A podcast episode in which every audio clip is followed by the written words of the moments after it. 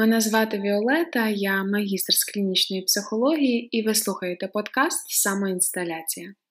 Напевне, варто почати з пояснення, чому другий сезон подкасту після тривалої перерви починається не з епізоду про мозок, як я обіцяла. Коли я побачила етнографічне дослідження від правозахисного центру для військовослужбовців Принцип та ветеран хабу на тему шлях ветеранів та їхніх родин під назвою Від поранення до повернення, я зрозуміла, що це початок тих ґрунтовних дослідницьких робіт, котрі будуть нам допомагати змінювати суспільство в майбутньому. Принаймні, я на це надіюсь. Я не берусь стверджувати, що знаю людей, але за свої пару років життя та наявний професійний досвід таки маю розуміння, що це дослідження прочитають одиниці. Я просто не могла, маючи можливість та бажання долучитися до розповсюдження цього матеріалу, пройти повз. Зрештою, до війни я хотіла мати наукову кар'єру. Я прочитала дослідження і раджу зробити це вам, адже всього через подкаст я передати не зможу. Проте я запишу кілька епізодів, де буду розповідати вам про важливі розділи цього дослідження для тих, хто читати не буде, але хоче послухати. Епізоди про етнографічне дослідження ветеранів від принципу та ветеран хабу я розділила що логічно на три розділи. Сьогодні розповідатиму про перший, а саме досвід ветеранів та їхніх родин: ідентичність, цінності, обов'язок, братерство та загалом все те, чого не розуміють цивільні. Команда авторів цього дослідження протягом трьох місяців обрала за методологію мобільну етнографію, і я зараз коротко поясню, що це та в чому користь такого методу. Методологія мобільної етнографії є досить корисним інструментом для дослідження різних соціальних взаємодій. Власне, переваги саме цього методу я опишу в кількох пунктах. По-перше, це доступність даних. По-друге, це збільшення взаємодії, оскільки завдяки мобільним пристроям дослідники можуть більше взаємодіяти з учасниками дослідження, а це, в свою чергу, сприяє глибшому вивченню їхніх думок, вражень та досвіду. Інший важливий бенефіт це адаптативність. Ця методологія дозволяє дослідникам адаптуватися до абсолютно різних ситуацій. І останнє, що я хотіла би підкреслити, це зменшення обмежень часу і відстані, оскільки цей метод дозволяє дослідникам подолати обмеження з часом та місцезнаходженням. Важливо зазначити те, на що просять звернути нашу увагу дослідники на самому початку тексту. Як і будь-яке якісне чи кількісне дослідження, етнографія має обмеження і не може бути репрезентативною щодо досвіду усіх ветеранів, зокрема тих, хто матиме цей статус у майбутньому. Тепер важливе про вибірку. Дослідження склала 31 ветеран та дві ветеранки. 9 дружин ветеранів, двоє матерів, один батько та одна донька. Серед учасників дослідження 27 ветеранів, які добровільно доєдналися до лав ЗСУ. 13 зазначили, що мобілізувалися за загальною процедурою. Емпіричний етап. Дослідження, тобто період активного спілкування операторів дослідження з учасниками, тривав від 20 травня по 1 серпня 2023 року. Важлива теза, яку транслюють учасники дослідження, тобто ветерани, полягає в тому, що, на їхню думку, в ситуації повномасштабного вторгнення вони насправді не мали вибору, адже іти воювати в такій ситуації це передусім обов'язок. Цей момент є дуже важливим для розуміння етносу воїнів цього дослідження. Також в розмовах ветеранів часто можна почути тезу, що в житті воїни бувають різними, але ідеал воїна в їхньому уявленні саме такий. Тут я б хотіла додати від себе, що вважаю цю тезу дуже важливою та потрібною для усвідомлення цивільними. Наші воїни справді є дуже різними людьми в повсякденному житті, з різними суб'єктивними поглядами, уподобаннями, переконаннями чи навіть віруваннями. Проте це не має абсолютно жодного значення, коли діло стосується боротьби за нашу свободу. Зараз я зачитаю дві важливі тези ветеранів про наявність бойового досвіду. Цитую: людина, яка бачила війну і приймала участь, це військовий для мене. Військовий людина, яка безпосередньо бере участь у бойових діях, а не штабні криси. Кінець цитати. Тож для учасників дослідження приналежність до воїнів визначається не освітою чи званнями, а безпосереднім бойовим досвідом. Щоб бути воїном, війну треба бачити на власні очі. Одне з найболючіших пунктів у першому розділі це парадокс воювати за свободу і опинитися в рабстві. Йдеться про особливості армійської ієрархії, розпорядку, бюрократії та внутрішніх писаних і неписаних правил. Опитані ветерани називали це словом несвобода або рабство. Ця армійська ієрархія та бюрократія характеризує негативний емоційний стан багатьох опитаних ветеранів, який вони відчувають в процесі лікування та реабілітації, що супроводжується складними і часто принизливими для ветеранів бюрократичними процедурами. Принципово важливим для розуміння етносу воїна є також аспект братерства. І тут я хочу додати, що це один з тих аспектів, які особисто мене вражають кожного разу ще дужче. Опитані згадують братерство як унікальний і неповторний досвід єднання і взаємної підтримки. Зараз я буду цитувати: ніколи жоден цивільний не зрозуміє, чому нас так тягне назад.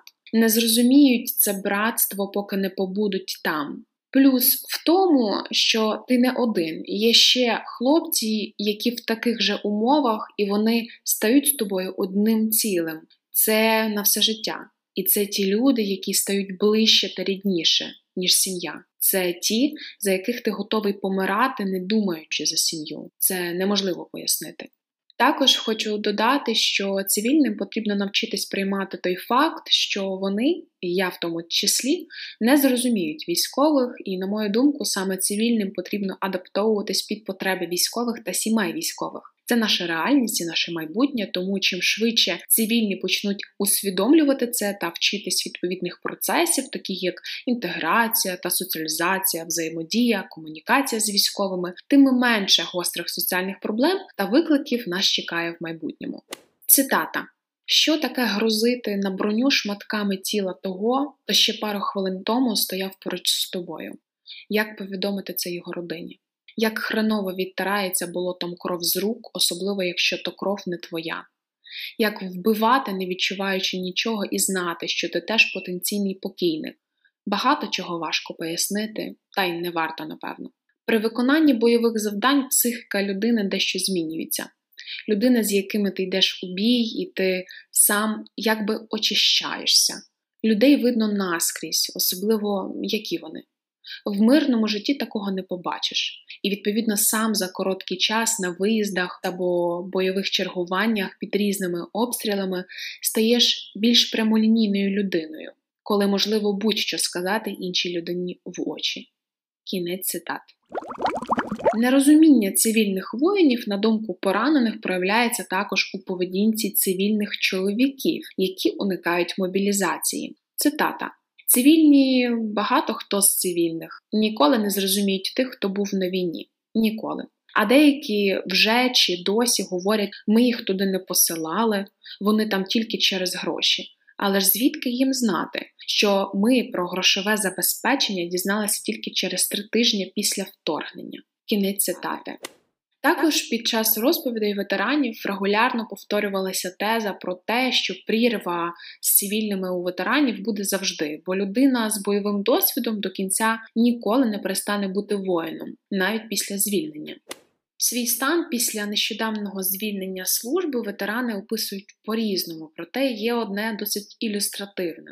Воно називається напіввійськовий, напівцивільний. Для декого він передбачає перенесення повсякденних правил виживання у цивільне життя, наприклад, контролювати периметр. Цитата. Особисто я, перебуваючи у багатолюдному місті, я тримаю у полі зору дітей, дружину, усіх, кого можу. Моделюю ситуації по відходу, вибуху або просто нештатної події. Я рахую кількість виходів, я рахую людей, я перестраховую себе та родину. Я тягаю у машині аптечку і не одну. У мене п'ять американських турнікетів, у мене знеболювальне та кровозупинні банти та пов'язки. Коли я планую пересування містом, центр міста чи іншим містом, я обов'язково перегляну маршрут з однієї точки до іншої та матиму ще два запасних про всяк випадок. І це навіть не половина того, що я можу розповісти. Води 5 літрів у машині та у руках кожного по пів літра. Бути військовим це холодний розрахунок та спосіб життя. От як шлюб з розрахунку, так і військовий це холодний розрахунок. Ти маєш розуміти та бути готовим потрапити у таку ситуацію, де рішення про подальше існування та уся відповідальність ляже на твої плечі. Неможливо військового інтегрувати у цивільне життя, бо буде і життя погане, і військовий так собі. Кінець цитати. Край важливим є розуміння, як рідні ветеранів формують власну ідентичність і чим їхній досвід проживання війни відрізняється від досвіду просто цивільних. Рідні воїнів описують постійний страх за своїх близьких на передовій словом чекання. Кожен їхній день під час бойових виїздів перетворюється на очікування повідомлення або просто дзвінка, які дадуть змогу зрозуміти, живий чи ні. Цитата. Ні єдиної ночі я не спала, поки мій чоловік не повернувся. Спала я в день, коли був денний сон дитини. Щотижня я передавала посилку на бригаду чоловіка, щодня я чекала плюс від чоловіка, що означало живий. Ми розмовляли два рази в три доби по одній хвилині. Кінець цитати. Також від себе хочу зазначити, що ще іншим досвідом є чекання свого чоловіка, сина, батька, котрий зараз знаходиться в полоні. Це неможливо ні осягнути, ні зрозуміти, ні усвідомити. Нагадаю, що у російському полоні зараз перебуває близько 700 бійців бригади Азов, загалом близько 1900 бійців. Це і бригада Азов, і Нацгвардія, і ЗСУ, і морська піхота та інші. Що можуть зробити цивільні, тобто ми з вами зараз, аби допомогти та долучитися до складного процесу обміну полонених? Це говорити про наших воїнів, котрі в полоні, виходити на акції, писати про це у соціальних мережах. Особисто я вважаю, що це є насправді обов'язком кожного громадянина України незалежності. Ви живете в Україні чи за її межами. Один з опитаних ветеранів в цьому дослідженні сформував, що таке бути дружиною військового так. І зараз я буду вперше казати щось тут російською. Цитата. Жена военного имеет стальные яйца и огромные нервы, переживая за него каждый день. Кінець цитати. Безперервність чекання з часом формує в рідних воїнів певні стратегії адаптації. Однією з них є впевненість у тому, що поки їхня близька людина воює, вони зобов'язані тримати себе в руках заради неї, заради дітей тощо. Вони вважають, що не мають права розклеюватися і ставати слабкими. Цитую. Цей досвід і звання дуже мене закалило, навчило терпіння, бо чекати дзвінка або смайлика з фронту то таке собі задоволення, і потребує неабиякої витримки. Кінець цитати. Близькі військових часто переживають фрустрацію через невідповідальність очікувань щодо поведінки цивільних людей і реальності, з якої стикаються в повсякденному житті. Цитую. Важко сприймати, коли більшість так і продовжує жити звичним життям, і у них нічого не змінилося. Не всі розуміли, чому чоловік пішов добровільно, а я не розуміла, як можуть чоловіки сидіти вдома і чекати, що хтось інший їх захистить. Значно зменшилося коло рідних і друзів. Це дуже прикро розуміти, що від них підтримки не буде. Для мене було шоком відсутність розуміння більшості колег на роботі, особливо питання це правда, що платять 100 тисяч? Мене вибивало з колії. А коли чоловіка було переганено, і я повинна була бути з ним, то керівництво цікавило тільки, щоб я написала заяву за власний рахунок. Хоча в нашому колективі тільки мій чоловік пішов захищати, і у всіх всіх вдома. Тому чекати від них розуміння марно. Кінець цитати.